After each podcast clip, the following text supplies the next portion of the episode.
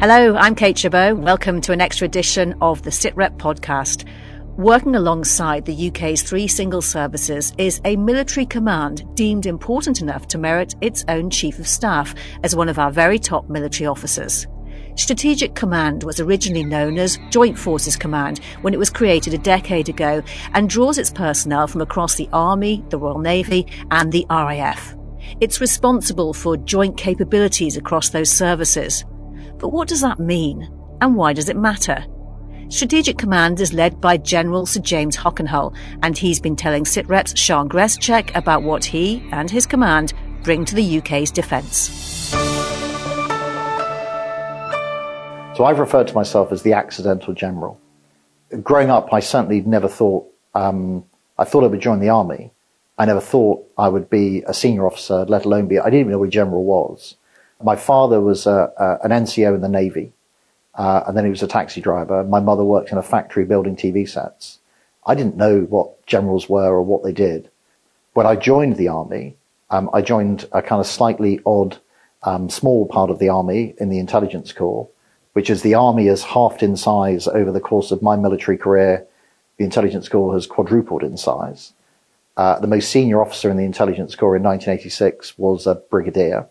In those days, it was always a man because there were only male officers at that point. I'm really glad to say that's changed and we've now got a major general uh, in the intelligence corps and she is a remarkable officer. But from that period, that would be the ultimate expectation that you could make that one person of each generation would go on to be a brigadier um, if they could endure that long. So I never had any thought that I would end up being a general. And in many ways, in many ways, I, I don't think of myself as being a general. My function is not to command anything. I'm not the same. I don't have the same role as the heads of the Navy, Army, and Air Force. They've got their roles, and the current heads of those three organizations are all brilliant individuals, and they do their jobs brilliantly. My role is a, uh, is to support people. So I really don't command strategic command. My job is to support, enable, empower, and help people be what they can be. So of all of the bits of strategic command that I've got, whether it be the permanent joint headquarters, um, overseeing defence's global operations, special forces doing their remarkable things, defense intelligence, the national cyber force, our overseas bases, defense digital capability, the defense medical services, or our logistics and support capability. They do all their things for defense. They don't do them for me. They do them for defense. They do them to support the Army, Navy, Air Force and for wider defense output.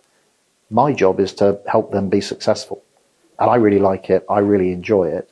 But my job is not to, not to kind of, to be very grand about anything.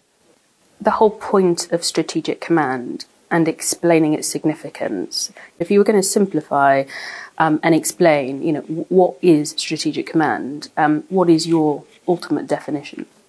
So, strategic command holds many of the joint capabilities of defence. So, things which are done not on a single service basis of being part of an Army, Navy, Air Force, but where there are um, things which are um, by design, that we want to do them jointly. Um, but more than that, strategic command is about integrating defense. So what we want to do is to drive integration for defense. So this is about making defense more than the sum of its parts. And, and there is a, you know, we have a brilliant Navy, we have a brilliant Army, we have a brilliant Air Force. That's fantastic. But, but we, when we, when we fight, we fight collectively. We don't fight individually. And as a consequence, what we need is we need to integrate that force. And my responsibility in strategic command is to help deliver on that defense purpose of defending the nation and helping it prosper. And we do that by both owning capabilities which are providing outputs for all of defense. And an example would be defense intelligence, which is providing a service to all of defense. Uh, but we do that also through trying to integrate capabilities across defense. We do that both inside strategic command, but crucially we do that with everybody across defense. So we, we are an organization which partners with every other part of defense. And our job is to help everybody else be as brilliant as they can be and making sure that we are, that defense crucially is more than the sum of its parts and is able to deliver on its mission.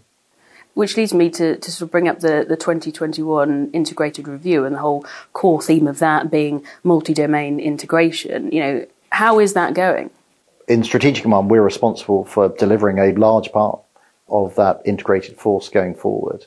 And I think we're not starting from 2021, didn't start from a, a sort of uh, a standing start. We already had integrated over over time. If you go back through military history, whether it be the the air land concept in the 1970s, um, through to kind of joint operations, the creation of the permanent joint headquarters to coordinate operations across defence, coming from the 1998 uh, strategic defence review. We have a range of things that we do in air, land, maritime, space and cyber and what we want to do is to make sure that we don't just integrate them when we go on operations, but we integrate them by design. So when we're buying equipment, we're thinking of it not just as a ship or as a plane or as a tank um, or any other capability, but we're thinking of them as parts of a system. Um, because when we fight, we fight as a system. Um, and, and therefore it's important that we're able to make sure that um, that it works seamlessly. A, a, a, good example, perhaps, is in um, in communications and digital capability. We've all got very used to being able to have seamless communication with anybody in the world um, through your your iPhone or or Android phone or phone of your choice. It doesn't matter that someone has a, a different telephone. Um, you can phone them up and you can talk to them and you can video call with them. You can do all sorts of things we run a much more complicated system. So making sure that we can share data seamlessly, that we can communicate effectively, that, that takes design. It isn't something that we should leave to chance. And in terms of the organisation itself, um, you, you, sit across um, so many different elements of defence, including special forces. How do special forces sit within Strategic Command, and how do they work within it? So, I mean, I, am I'm not going to talk about the the the nature of, of what special forces do, but I think I think uh, if I can give you a, a, a single example, we ask incredible things of our special forces, and they are um, an incredible um, group of individuals. They are always pushing new boundaries, and as a consequence, the, the ingenuity, their imagination, and their initiative, we're able to see new ways of working, new ways of doing things, developing new new concepts of operation, but also um, how we might use capabilities differently or how we might generate new capabilities. So, so special forces to me in strategic command also act as a, a vanguard um, for defense. They are by their very nature an integrated organization um, because it's more than just a particular unit. Actually, it's a group um, which is able to generate impact and effect. So they're a, a microcosm of defense in one sense. They're also a vanguard, which enables us to do new and different things. And then we can want to, what my responsibility is to make sure we can pull those things forward into the wider force. And I think there are things that we're doing in UK defence now in the wider force, which perhaps only a few years ago um, would have been the preserve of a special force. So in some ways, they incubate kind of new ideas and new capabilities. And by doing that in a, in a really operationally focused, um, active group of individuals who are determined to be the very best they can be, it really benefits wider defense. And it helps me, um, because it's, it's kind of integration in action. And then I can try and help and um, bring that into the wider defense um, organization. Can personnel expect to see more kit, more new ideas by getting more of that trickle down effect? So I, so I think it's, it's not always necessarily about more. Um, to me, it's about being better. If you speak to um, infantrymen uh, and women, they will be in a position where, you know, the last thing they want is to be more things because usually they've got to carry it. So how can we make it better? How can we, how can we really enhance that capability? We spoke earlier a little bit about uncrewed systems or drones, and certainly uh, an area I think where wider defence has benefited has been the way in which our special forces have been able to use those uncrewed systems, those the lessons of how they use them and the types of capability they use. And we're now seeing a lot of that being pulled forward into the wider force. And we've seen that over a number of years. And that's just one example, I think, of many. I want to talk to you about artificial intelligence. What work is being done um, since the, the, the centre um, was set up? And what are your thoughts on the advantages and disadvantages um, of the emergence of artificial intelligence and how it's used in the defence world? So, as you say, we've created uh, the Defence Artificial Intelligence Centre. Um, of course, that's not the only place in defence where artificial intelligence is being um, either examined or indeed um, employed. But we wanted to create a, a, a, focus to make sure that we're able to to leverage artificial intelligence. In the early um, work of this, and, and I saw this in my previous role as the Chief of Defence Intelligence, and we've used artificial intelligence quite a lot in terms of how we deal with enormous volumes of data. In our surveillance and reconnaissance capabilities, we gather enormous volumes of data, which is far too great um, for human beings to be able to process on their own. And quite a lot of that, the value um, of that information was, I suppose people would say, was kind of lost on the cutting room floor. Um, you use that information for your particular purpose, and then you kind of dis you disregarded it. When in fact there's still value that could come from that information. And we're, we've been using artificial intelligence to help that sort of uh, discrimination. So perhaps try and bring that to life by an example. Photographic interpreters in kind of old language or imagery analysts, people that are looking at satellite imagery. In the past, uh, an individual would start a shift and they'd have a stack of images. In the old days, it would be a, lit, a, a physical stack of images. Now, a set of images on a screen and they would have to look through all of those images in order to determine what had changed. Well, the application of, of advanced technology, including artificial intelligence, and in this case, probably more machine learning, but but what we were able to do was to make sure that the image which showed the change was immediately served um, to the analyst rather than having to go through and do the act of discrimination. So what that's doing is it's helping us in terms of pace. It's helping us in terms of accuracy.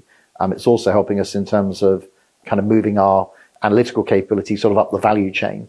Um, so it also means that our analysts, I think, are able to get um, a great deal more satisfaction from what they do because many of the kind of mandraulic tasks which they had previously been required to do in order to get to the point of adding value, we've been able to draw quite a lot of that down. Do you feel then that there are more advantages as opposed to disadvantages in terms of the use of AI? So defence is an organisation which is always got the potential we could be in conflict with others. Others will undoubtedly be seeking to use artificial intelligence in ways to affect um, our capabilities. I think for us, we need to both be able to be willing to exploit opportunities and advantages which come um, through artificial intelligence. We're going to see this, you know, this isn't limited to the military um, sphere. We're going to see this in every element of our lives. So we'll see artificial intelligence playing a role there are lots of areas I think at the moment where people perhaps don't realize that artificial intelligence is playing such a fundamental part um, in their lives. Now we need to guard against the risks. Those risks are both the risks which are posed by adversaries using um, capabilities enhanced by artificial intelligence um, or other advanced technologies. That's a that's a, a, common theme. We'll have done that for forever as new technology arrives. Um, I think we also need to make sure that we understand how artificial intelligence is working. So we make decisions um, which could involve people being killed. And if you're making those decisions, you need surety um, that you're making those decisions accurately and properly. And therefore, it's important when we bring artificial intelligence into those those decision making chains that we understand how the artificial intelligence is working and what the artificial intelligence is doing in that sense. And so there's a, uh, for us, there's an important element of the sort of the moral and ethical use of artificial intelligence is, is fundamentally important to how we do this. We are, we're a, we're a moral organization. Um, you know, we talk about defense power. Um, we talk about a conceptual component, the physical component, and a moral component. Part of that is about our people, but part of that is also about the fact that we operate in a in a moral and ethical way. Uh, and so we need to make sure as we bring these new technologies into um, into our work, particularly when it's affecting our decision making process, that we have got surety over what the technology is doing and how it's influencing those decisions because you know, we, we, we want to make sure that we're acting in the, you know, an appropriate and proportionate manner. At the beginning of, of 2024, um, there are a, a, huge range of of threats um, to, to the UK, to the world, for potential conflicts to unfold. Um, what are your thoughts in terms of, of China and Taiwan? And and when we look right across, you know, taking a step back, what is the biggest threat, do you think, um, to, to global security right now? So I, I think sometimes in answering these questions, it, it's a challenge. It's a bit like sort of rank your your favorite list of X or Y and trying to say this is a bigger challenge than that, I think is, is at times a slightly uh, invidious piece. I think in trying to answer the question, I think that to me it's around recognizing that so many of these threats that we, that we face or the challenges that are posed by particular nations, they are global in their implication and often global in their reach. So sometimes we sort of, we zoom in on what's happening in uh, a particular region or a particular conflict. And of course, that's important that we do that because we need to understand those in detail and we need to take action where appropriate. But at the same time, you also then need to kind of zoom out and look at the broader context. And many of these threats and challenges we face are, are not in themselves isolated. Often they, they kind of come together. So the fact that North Korea, who, you know, recent rhetoric would pose challenge around um, North Korea's ambitions over the acquisition and potential employment of nuclear weapons and their missile program. At the same time, North Korea is providing a significant amount of material um, to Russia to enable them to continue um, their fight um, in Ukraine. So, so there's a sort of almost a kind of intersection and overlap between many of these threats. So describing this is the greatest threat, that's the greatest threat, I think is is perhaps a little invidious. We need to we need to be able to operate at different focal lengths. We need to be able to zoom in on problems, but we also need then to kind of come out and look at the wider context. You know, the world is a dangerous place, um, and we need to make sure that we're able to um, to address those challenges. But we need to do that both in the specific, but also sort of in broader context. Uh, and I think that's where um, the role that um, the UK plays through membership of the the Security Council of the, of the United Nations, in a variety of other kind of international fora are, are so important. But it's also a, a consideration um, for UK defence in terms of our, our global presence and our global role. And one of the areas of strategic command um, that I look after are our overseas bases and our global defence network of defence attaches and loan service teams overseas. Um, and it's an important part of, of kind of military diplomacy um, and our engagement, being uh, supportive and reinforcing, you know, the diplomacy um, lead from the um, Foreign Commonwealth and Development Office. But that's an important element of, of UK defence of of operating with friends and partners globally in order to both provide reassurance, to work together, to build capability, um, also to generate understanding um, of those situations. So, so I think yes, I see a, a, a set of complex challenges which um, face us, but also it's important to think about how we're operating and trying to do that on a global basis. I want to talk to you about uh, protect, the protection of sensitive information. Um, given stories where we've seen breaches of the Official Secrets Act or concerns about former personnel going and working for, for Chinese companies, is it time to update the Official Secrets Act? Um, well, the uh, I, I, think there's inevitability that uh, that things are are different. I mean, the the official secret act I think was was 1911.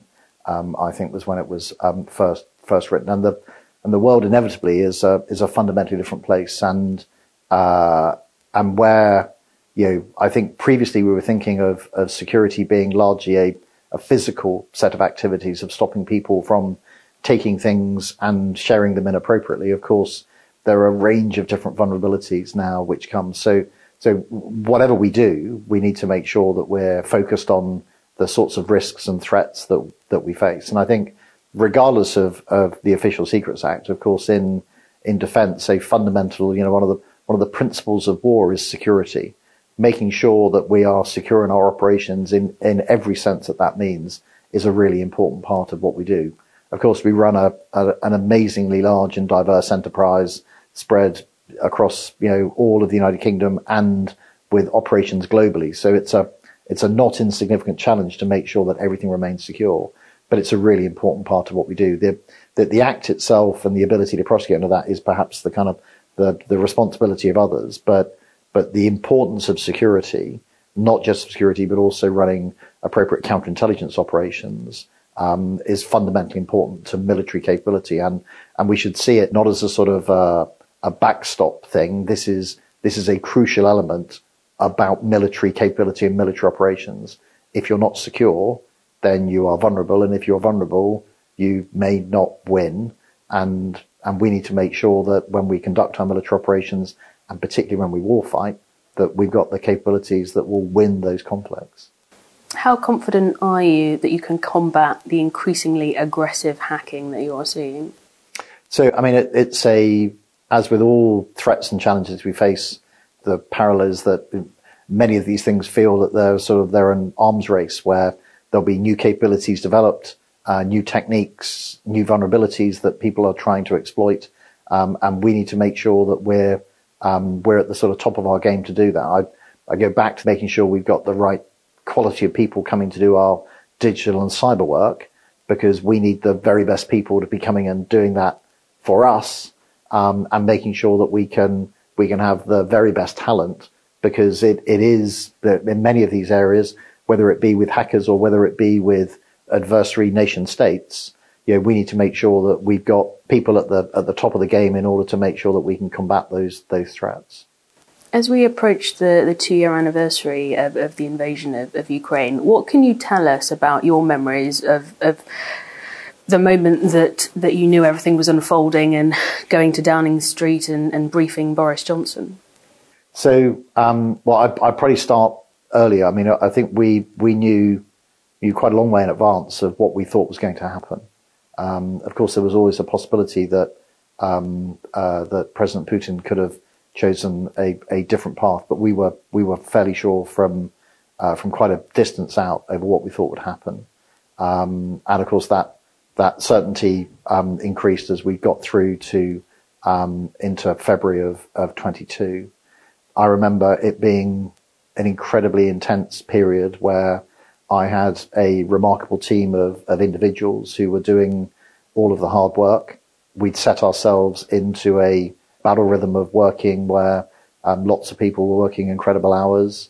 I think I had been, I had been at home um, for about an hour or so. This was, I think I got home at, at about one o'clock in the morning.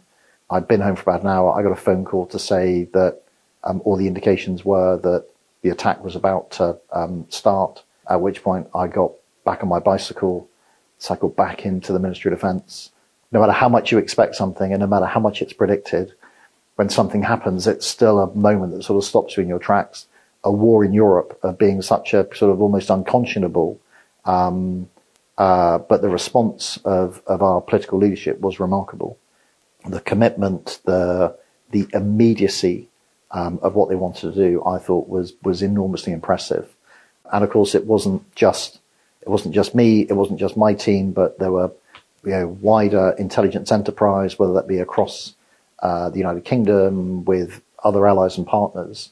And it was a real privilege to be a sort of part of um, of a of a system that really worked um, and that was giving insight and foresight um, about what was going to happen. And then, as soon as it did happen, of course, we moved into the mode of of being able to understand what was happening um, and support political decision making. What did you say to the Prime Minister and what did he say to you? Um, well, I think all, all these conversations are, are, are, relatively personal and it's not about me and what I said to the Defence Secretary or what I might have said to the, to the Prime Minister. More crucially, rather than it being about what I did or what I said, it was more around the decisions that they took. Um, and, and as I say, I was, I was incredibly impressed, both in the, in the run up to the conflict um, the decisions that were taken about supporting Ukraine, um, providing um, capability such as the the the NLAWs, our anti-tank weapons that were provided, those sorts of decisions, I think, were were were brave decisions that were taken in advance, and and I would say the kind of the bravery of those decisions was was continued into the decision making that occurred um, immediately post the conflict and has endured up until the statement that we heard from the the prime minister about the United Kingdom's continued commitment to Ukraine for the next year. Is it true that you turned down the opportunity for an interview uh, for head of the armed forces? So, I mean, uh, back in the midst of whenever whenever that was, there were a number of people that were invited uh, potentially to uh, to apply. My sense then was that there were better people who were better suited to have that sort of leadership role um, on behalf of all of defence. I think we made exactly the right choice in selecting Tony Radakin, and I think he's doing an, an amazing job. And I hope I hope he'll continue doing that for a considerable period of time. I'm not convinced that that would have been the right job for me, and that I would have been the right person to do that. And I think there's there's an important element for for all of us to kind of to to try and understand ourselves um, and understand not only our abilities, but also we also should be able to recognise our our own limitations uh, and and to try and put ourselves into areas where we feel most suitable. And I think me serving in strategic command, I think that offers a better contribution to UK defence than it would have been me trying to compete for a job where I think actually I wouldn't have been the right choice and where there were there were people who were far more suited to that role than I would ever be. All right, General, thank you very much indeed for joining us. Thank you. News, discussions, and analysis.